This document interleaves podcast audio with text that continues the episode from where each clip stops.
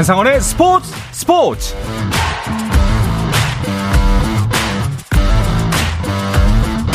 스포츠가 있는 저녁 어떠신가요? 아나운서 한상원입니다.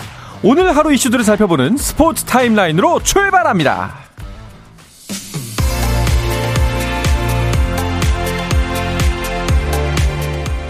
네, 새로운 매치업으로 선보이는 화요일 프로야구 비 때문에 두 경기는 취소되면서 현재 세 경기만 열리고 있습니다. 이승엽 두산 베어스 감독의 첫 대구 원정 경기로 관심을 모았던 두산과 삼성의 경기와 5연승을 노리는 4위 롯데와 한화의 경기도 우천 취소가 됐습니다. 자, 그럼 나머지 세 경기 상황을 볼까요?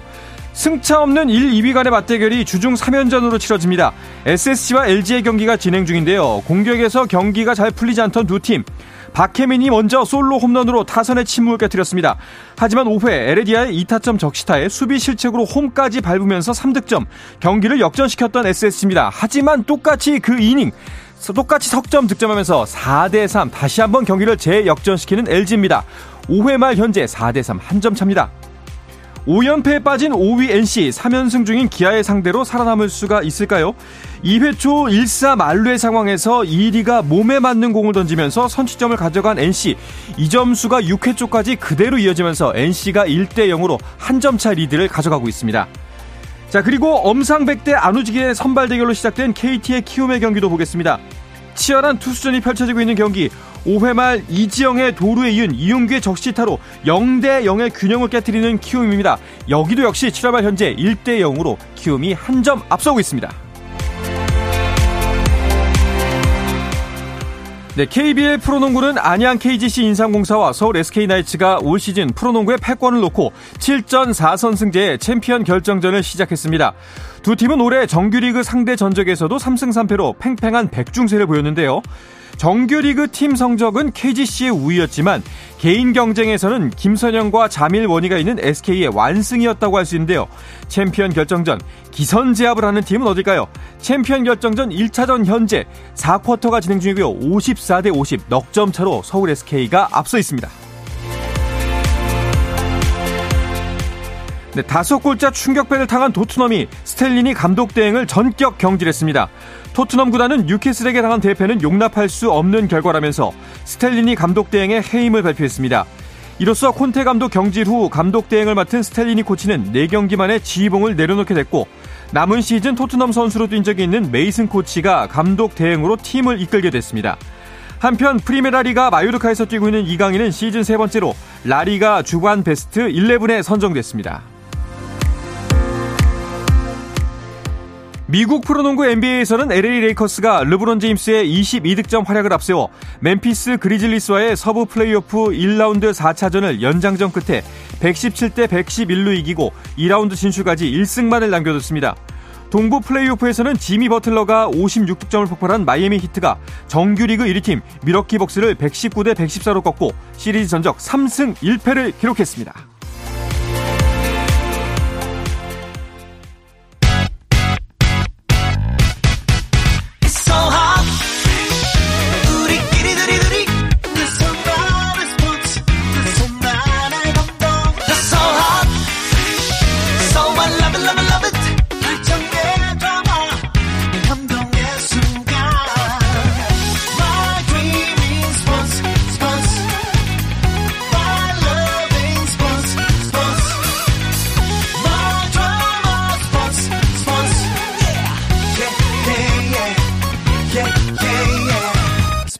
스포츠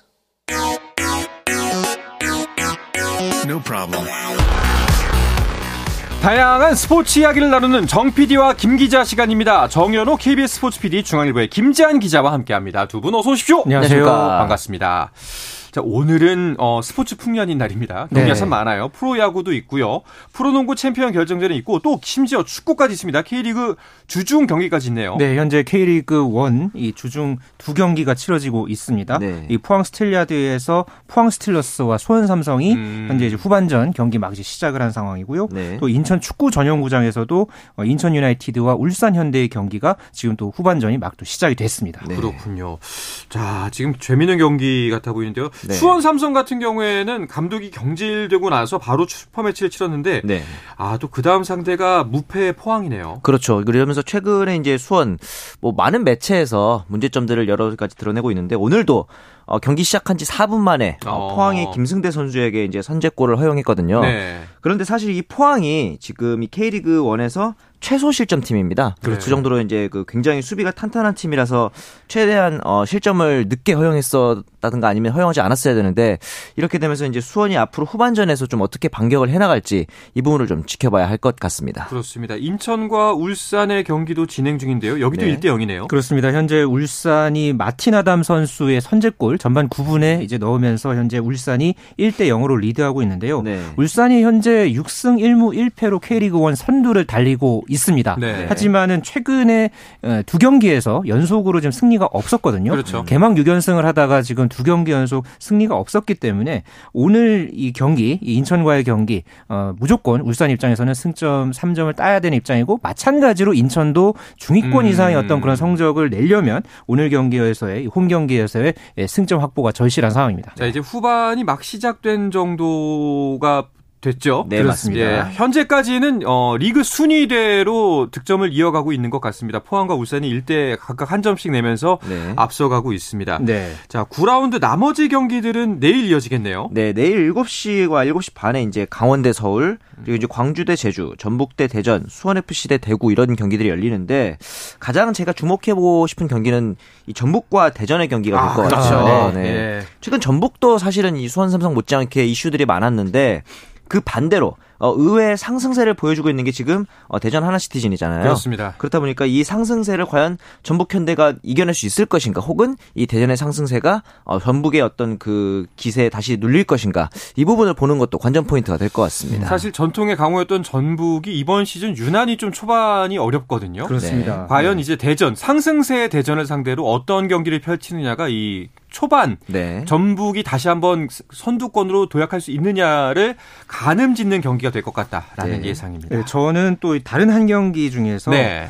이 강원과 서울의 경기도 좀 주목해 볼 음. 그런 경기라고 생각이 드는데요. 네. 지금 수원 삼성이 아직 승리가 없죠. 그렇죠? 강원 FC도 아직 승리가 없습니다. 아, 그렇죠. 예, 그렇기 때문에 특히나 이 강원이 최근 세 경기에서는 아예 득점이 없었죠. 음. 아, 지금 최소 득점 팀의 그런 어떤 좀 어, 아쉬운 3득, 점밖에 없으니까. 예, 그런 어떤 지금 상황을 이어가고 네. 있기 때문에 또 이 공교롭게 이 최용수 감독의 또 이제 예전에 이제 또 이 지휘봉을 잡았던 FC 서울을 음. 상대로 한다는 점에서도 어, 최용수 더비라는 점에서는 굉장히 또 의미도 있는데 네. 무엇보다가 이제 강원이 과연 골을 넣으면서 음. 과연 승점 3점을 홈에서 확보하는 경기를 펼칠지 음. 어, 주목됩니다. 알겠습니다. 자, 그리고 지난 한 주에 배구 이슈가 많았어요. 네. 그리고 역시 그 중심에는 김연경 선수가 있었습니다. 그렇죠. 이제 이적이 끝나면서 좀 마무리되나 했더니 이번에는 또 음. 어드바이저라는 새로운 호칭을 네. 네. 얻었는데 국가대표팀 어드바이저로 이제 전 국가대표인 김연경을 위촉했다라고 이제 네. 대한배구협회가 발표를 했죠. 이렇게 되면서 이제 어, 충북 진천 선수촌의 선수들과 같이 24일에 어제 이제 입소를 했고요. 그러면서 이제 발리볼 네이션스 리그가 이제 튀르키예 전지훈련에서 이제 김연경 선수와 함께 어, 선수들과 동행을 하게 되는데 이 기간이 이제 출국일이 5월 22일입니다. 네. 약 한 달 정도가 남은 상황인데 출국을 앞두고 김연경 선수의 합류 과연 음. 이제 그 대표팀에게 어떤 새로운 바람을 불어넣어 줄지 좀 기대가 되는 부분도 있습니다. 뭐 차두리 선수도 advisor고 그렇죠. 김연경 선수도 advisor고 우리말로 하면 고문 정도가 되려나요? 그렇죠. 예.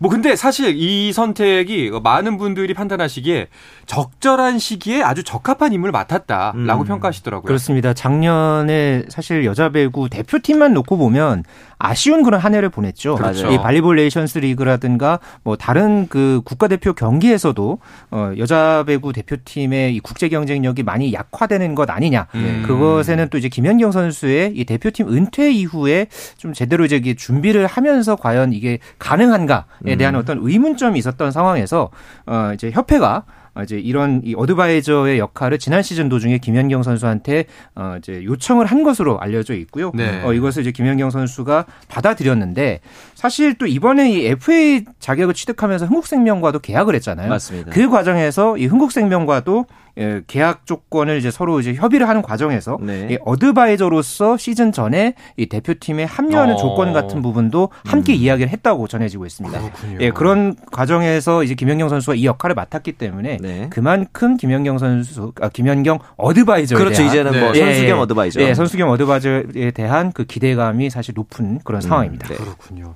한유미 코치의 권유도 한몫하지 않았을까요? 그렇죠. 이 런던 올림픽 4강 멤버기도 하잖아요. 그렇죠. 같이 그러면서 네. 사실 이 한유미 해설위원이 이번 달 초에 코치로 선임이 됐는데 이 한유미 코치 같은 경우에는 선수 시절에는 앞서 말씀드린 런던 올림픽 4강도 있었지만 어, 광저우 아시안 게임 은메달도 있었고 그 이후에 사실은 어, 은퇴 이후에 해설위원으로 현장을 많이 누볐기 때문에 네. 최근 이 여자 배구 선수들에 대한 이해도가 높을 것이다라는 이제 판단이 있고 음. 이런 부분에서 봤을 때는 어, 실제 코트에서 선수들과 같이 뛰는 김연경 선수가 advisor로 선수들에게 함께 한다면 조금 더 이 소통에 있어서 긍정적인 측면이 있을 것이다. 이런 측면을 본 것 같아요. 그러면서 사실 한유미 의원이 이제 어느 정도 어, 이론적으로는 완성이 된 코치라고 뭐 저희랑 이렇게 친분이 있어서 그런 건 아닙니다.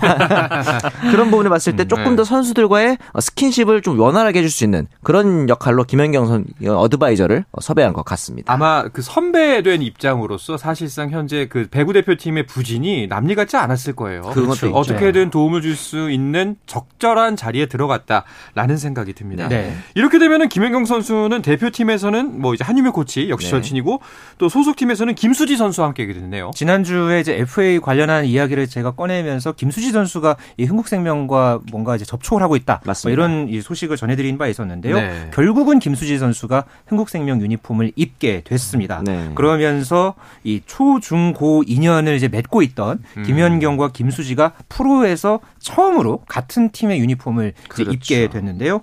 어, 김수지 선수가 사실 그 전에도 이제 흥국생명에서 뛴 적이 있었었죠. 네. 어, 이제 한 3시즌 동안 과거 2014 시즌까지 뛰었던 적이 있었는데 네. 그 당시에는 이 김수지 선수가 뛸 때 김연경 선수가 튀르키예 리그에서 활동을 하고 있었거든요. 아. 맞아요. 예, 그래서 그 당시에는 이제 연을 맺지는 못했습니다만은 이번에 이 김수지 선수와 김연경 선수가 마침내 한솥밥을 먹게 됐습니다. 그렇군요. 과연 이 두 선수의 만남이 프로배구의 판도를 어떻게 바 꿔놓을지도 좀 궁금합니다. 네, 지금 김연경 선수만 영입한 게 아니고 거기다 김수지 선수도 가세를 했고 FA로 이제 도수빈 선수까지 영입을 했기 때문에 네.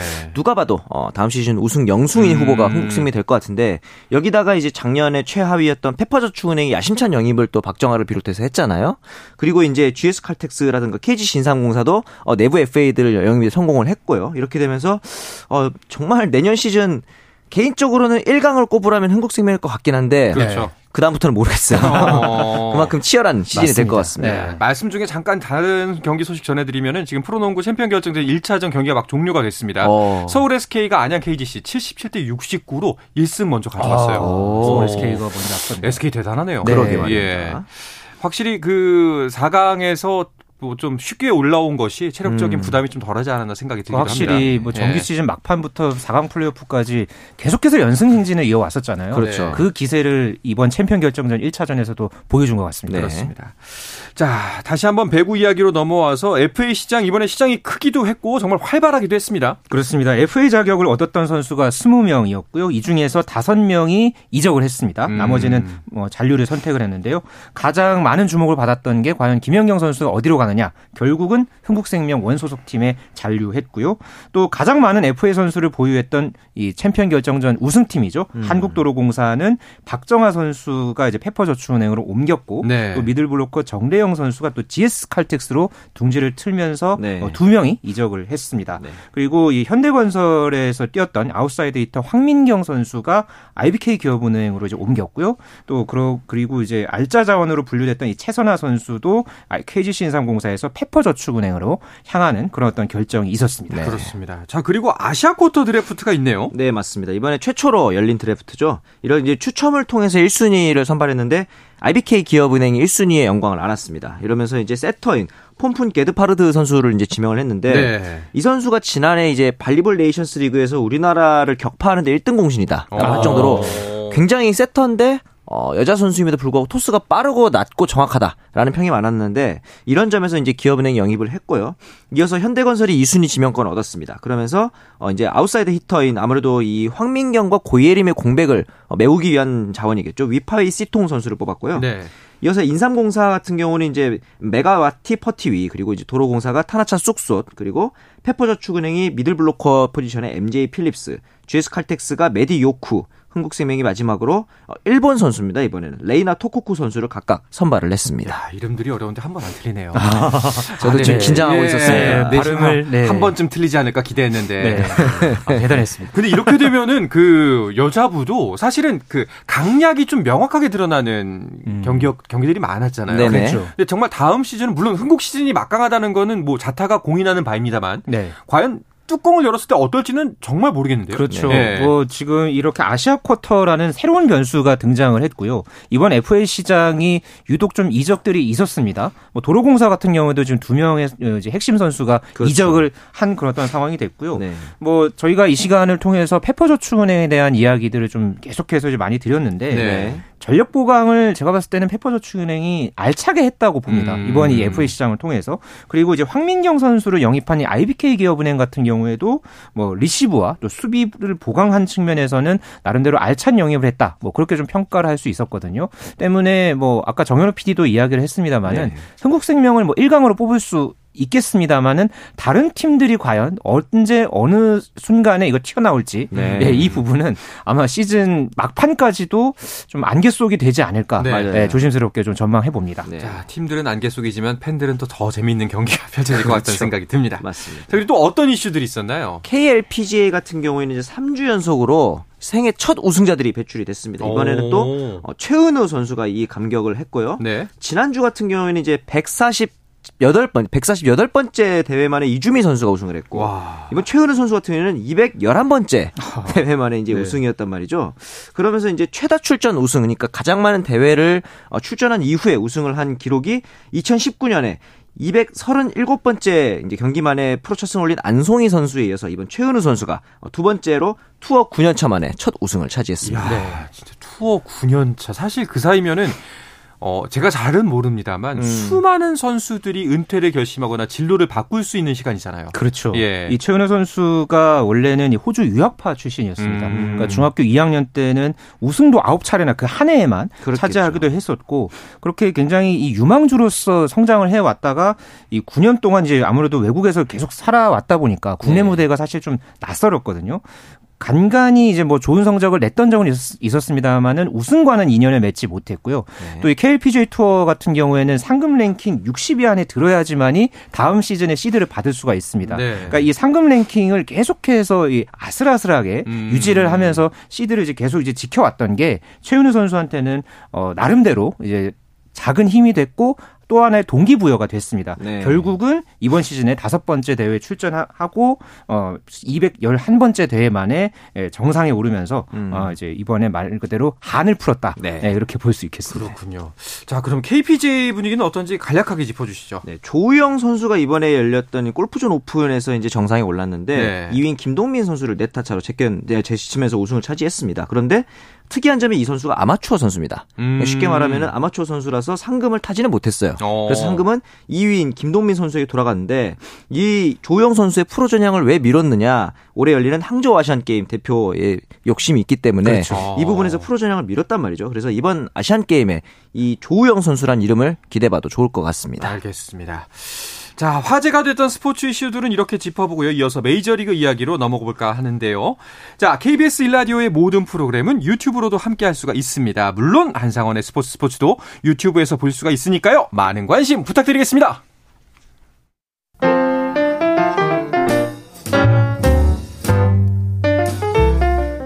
정 PD의 깊은 내공, 김 기자의 비하인드 스토리. 배구 이야기는 KBS 1라디오 스포츠 스포츠에서 배구 선수 출신 해설위원 저 한유미도 듣습니다. 정 PD와 김 기자 많은 청취 부탁드립니다.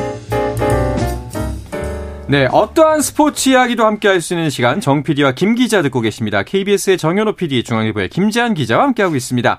자, 주간 MLB로 넘어가 보겠습니다. 우리나라 메이저리거들의 활약은 조금 주춤한 한 주였어요. 네, 맞습니다. 사실 김하성, 배지환 이 코리안 빅리거들이 둘 다 주춤했고 김하성 선수는 어, 주간에는 타율이 1할 때까지 하락을 했었는데 음. 그나마 이제 23일 경기에서 어, 팀이 2대 3으로 뒤진 6회 초에 2타점 적시타를 쳐내면서 다시 2할대로 복귀에 성공을 했습니다. 네. 그러나 이제 한 가지 좀 아쉬운 점은 18일부터 22일까지 어, 5경기 연속 안타가 없었단 말이죠. 가장 큰 문제는 어, 시즌 초의 모습과는 다르게 어, 페스티벌 공략에 조금 어려움을 겪는 모습이었어요. 이 음. 부분은 예, 지난 시즌부터 계속 어, 거론되었던 문제들인데 각별히 좀 이 부분을 프리시즌에 대비를 해서 왔는데 아직까지는 확실히 달라진 모습을 보여주지 못해서 이 부분이 조금 아쉬운 상황입니다. 그렇군요.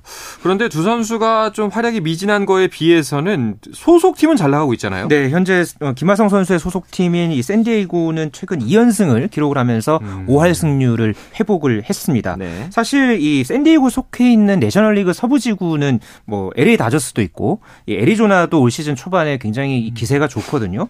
그래서 어 아무래도 이 1강 같은 그런 팀들이 그동안 있어 왔는데 지금 올 시즌 초반 아직까지의 상황만 놓고 보면은 애리조나와 다저스 그리고 샌디에고까지 현재 한 게임 차 안에서 어 지금 현재 선두 다툼을 벌이고 있는 그런 상황이고요. 네. 어 배지환 선수의 이 피츠버그 아 요즘 아주 대단합니다. 맞습니다. 7연승 행진을 이어가면서 이야. 16승 7패 아 6할 9푼 6리의 이 오. 승률을 기록을 하면서 내셔널리그 전체 승률 1위를 달리고 음. 있습니다. 피츠버그 감독이 연승과 관련해서 삭발 공약을 냈다고 하던데요. 네, 이 데릭 쉘튼 감독이 네. 10연승을 달성할 경우 선수단 앞에서 삭발을 하겠다. 어... 자, 그런데 지금 7연승입니다. 그렇죠. 이제 3경기 남았네요. 네, 3경기만 더 이기면은 선수들 앞에서 삭발을 해야 되는데 사실 뭐 감독 마음에 음. 10연승하고 상대가 또 이번에 다저스거든요. 아... 굉장히 강팀이기 때문에 다저스 상대로 3연승을 이어간다는 거 아니겠습니까? 네. 그렇죠. 뭐 머리카락 정도는 또 나니까 10연승 그렇죠. 당연히 기다리고 있을 겁니다. 아니 뭐 맞바꿀 수가 없는 거죠. 맞습니다. 예. 사실 그 피츠버그가 이렇게까지 공략을 낸 이유 중에 하나가 네. 시즌 최종 지구 1위를 차지한 게 31년 전이 하네요. 아, 그러니까요. 예. 1992년이 마지막이었고요. 네. 뭐 최근 또 특히나 7시즌 연속 가을 야구를 못했습니다. 2019년부터 3년 동안은 아예 이 지구 최하위에 머무르기도 했었는데요. 네. 그렇기 때문에 이번 연승을 계속해서 이어가면서 이 분위기를 한번 이어가 보겠다. 네. 그런 어떤 방편의 하나로서 어 이제 쉘튼 감독이 이런 아주 이색 공략을 내놓은 것으로 네. 보여지고 있는데 과연 이 다저스전을 모두 이제 이기고 나서 그러게요. 과연 이 쉘튼 감독의 모습이 어떨지 네. 저는 좀 굉장히 기대가 됩니다. 네. 그러게요. 다저스하고 3연전인데 쉽지는 않은 상대인 것 같아요. 맞습니다. 왜냐하면 지금 이 피츠버그가 이끌어온 7연승이 상대가 콜로라도 지금 내셔널리그 서부지구 최하위였고요. 음. 그 다음 상대가 신시내티 마찬가지로 내셔널 내셔널리그 중부지구 최하위였습니다. 그런데 이번에는 내셔널리그 서부지구에서 공동 1위를 하고 있는 다저스기 때문에 과연 이 피츠버그의 상승세가 대진운의 행운 덕분이었는지 음. 아니면은 진짜 실력이었는지는 이번 다저스와의 3연전에서 어, 판가름 날 것으로 보입니다. 알겠습니다. 자, 내셔널리그 서부와 중부지구 상황은 자연스럽게 알게 됐으니까요. 동부지구도 한번 볼까요? 네, 현재 이 애틀랜타와 뉴욕 매치가 역시나 선두 경쟁을 계속해서 이어가고 있습니다. 네. 현재 이 애틀랜타가 선두 그리고 뉴욕 매치가 2위 현재 음. 두 팀의 게임 차는 한 경기 차로 좁혀졌고요. 네. 올 시즌에 저는 좀 이 내셔널리그 동부지구 물론 제가 응원하 는 매치가 있어서 눈여겨 봐달라는 거는 아니지만 네. 굉장히 지금 현재 이 다섯 개 팀 중에 네 개 팀이 상승세입니다. 그러게요. 지금 이 다섯 개 팀 중에 네 개 팀의 최근 10경기 성적이 애틀랜타와 마이애미가 6승 4패고요. 오. 그리고 매치랑 필라델피아가 7승 3패입니다. 이 네 개 팀이 지금 5할 이상의 승률을 지금 내고 있기 때문에 네. 예, 만약에 이 분위기가 뭐 5월, 6월까지 그대로 이 흐름이 이어간다면 네. 아, 이 내셔널리그 동부지구 막판의 이 우승 경쟁, 지구 우승 경쟁이 어떻게 펼쳐지느냐가 아주 초미의 관심사로 떠오를 것 같습니다. 네, 그렇군요.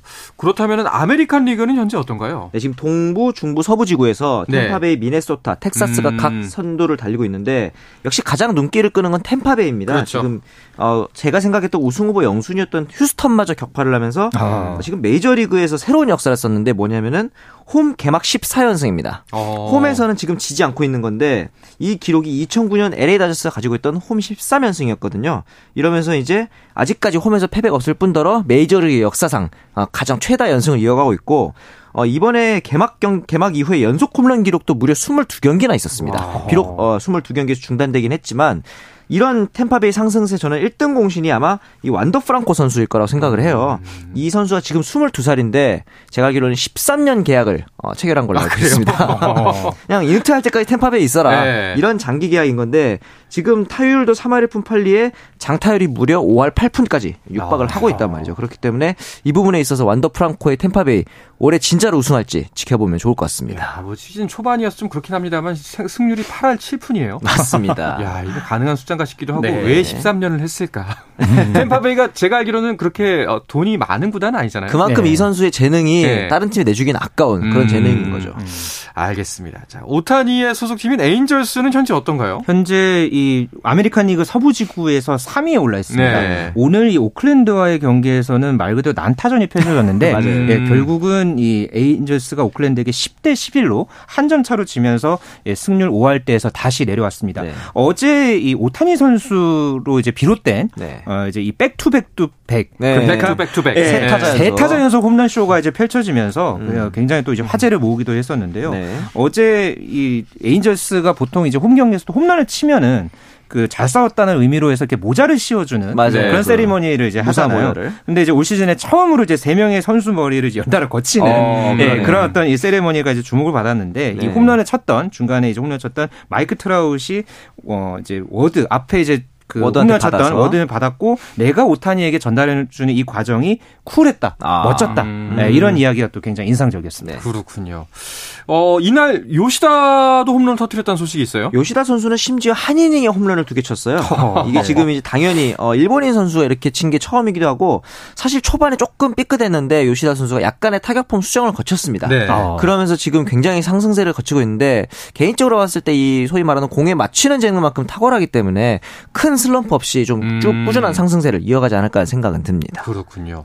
자, 지난 한 주간 또 어떤 선수들의 활약이 있었나요? 네, 클레이턴 커쇼 선수, 뭐 메이저리그 최고의 에이스 그렇죠. 투수죠. 어, 지난 19일에 메츠와의 경기에서 7이닝 무실점 경기하면서 승리 투수가 됐습니다. 음. 그러면서 개인 통산 200승을 달성을 했는데 이 200승 기록은 역대 100승을 번째 기록이었습니다. 네. 그런데 이 컷쇼의 통산 패배 기록이 좀 눈에 띄었거든요. 네. 그러니까 그동안에 컷쇼 선수가 단 88패만 거뒀는데 음. 이게 그러니까 200승 200승 고지에 오른 투수 중에 100패 미만 기록은 역대 여섯 번째고 오. 이 88패보다 더 적은 선수는 단 두 명뿐이었습니다. 와. 그만큼 컷쇼 선수가 지지 않는 투구를 하면서 승리를 정말 많이 거뒀다. 네. 뭐 이런 부분에서 굉장히 이제 MLB.com에서는 현대 시대의 최고의 투수다 이렇게 아. 또 컷쇼 선수를 추켜 세운 그런 또 지난 한 주 소식이 있었습니다. 네. 네. 사실 커쇼 선수가 우리끼리 말할 때는 언제적 커쇼입니까? 그렇죠. 35인데 여전히 이렇게 기량을 유지하고 있는 거 보면 정말 대단하다는 생각이 드네요. 네, 맞습니다.